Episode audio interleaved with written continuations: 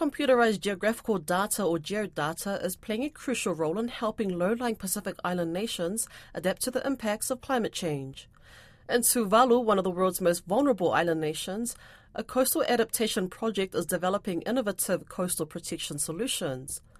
Implemented by the United Nations Development Programme and in partnership with the Tuvalu government, Geodata specialist Fugro has leveraged airborne light detection and ranging technology to capture precise coastal data, supporting adaptation planning for the future.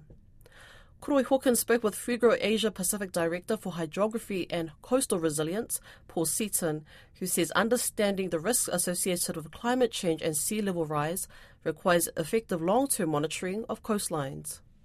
Uh, so it, it's quite surprising that at the moment there is very little detailed or, or accurate measurement of land height uh, for most of the uh, the atoll nations in the Pacific region. Indeed, uh, most of the Pacific Island nations uh, have got very little uh, in- information.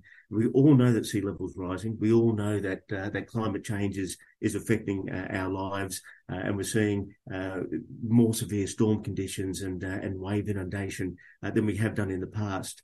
Uh, so uh, having that crucial piece of information, that missing piece of the puzzle of, of understanding of, of what the, the, the, near shore seafloor environment is like uh, and what the land height is like uh, is, is really critical to us uh, being able to, to understand that.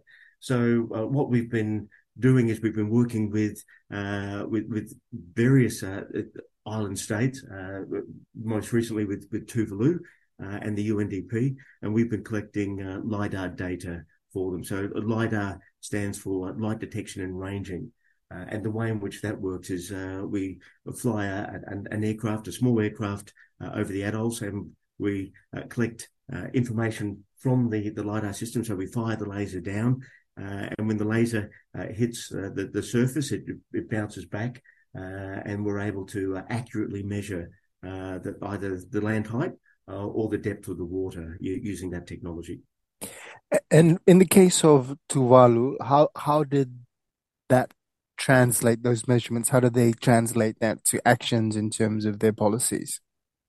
Uh, Tuvalu is uh, is a really good example of, of what can be done uh, in dealing with, uh, with, with sea level rise and uh, and and using uh, information to be able to to, to make changes. So Tuvalu went about collecting the data as part of the the Tuvalu Coastal Adaptation Program. So it's a it's a long term program that has been led by the government of Tuvalu uh, together with uh, the UNDP with funding from uh, the Green Climate Fund, uh, and they've been identifying measures that they can take to uh, preserve uh, critical infrastructure and, and, and people's homes and, and, assets in, in Tuvalu itself.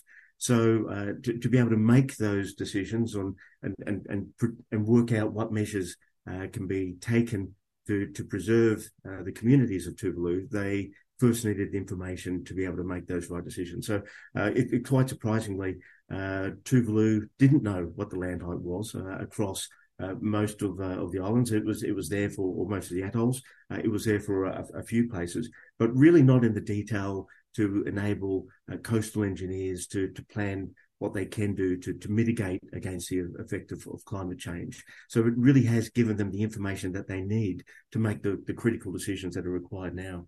In terms of the the measurements and the findings in in um, sure. again sticking with Tuvalu, what what were what were some of the data that maybe was stood out for you or was unusual or unique to Tuvalu's situation? Uh, unfortunately, Tuvalu uh, isn't uh, isn't isn't unique for, for many of the uh, the Pacific Islands or, or, the coastal communities. So about forty percent of uh, of the world's population lives uh, within uh, within hundred kilometres of of the coast, and about ten percent people live no higher than ten metres above sea level. But when we get to the Pacific and, and the island states, about ninety five percent of the communities uh, will be affected by by sea level rise and, and climate change. So it's it's not unique uh, in in that sense. Uh, there are five atoll nations on the planet, and four of them are in the, are in the Pacific.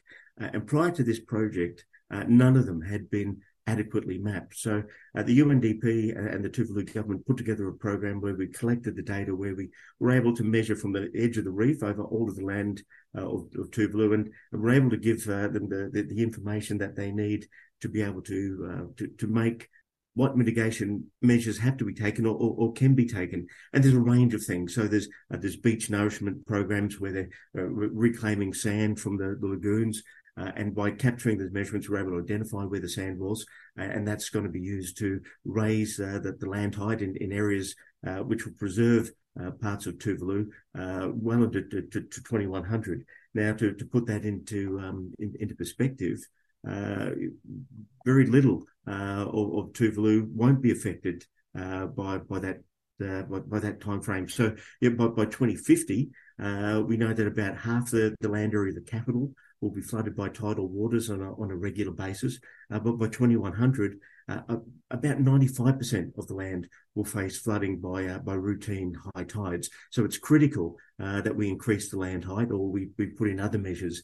Uh, we can put in natural measures such as uh, uh, you know planting mangroves to to protect coastlines, but you know, sea walls and, and, and other physical barriers will, will have to be put in place to to ensure that homes and infrastructure is will be safe.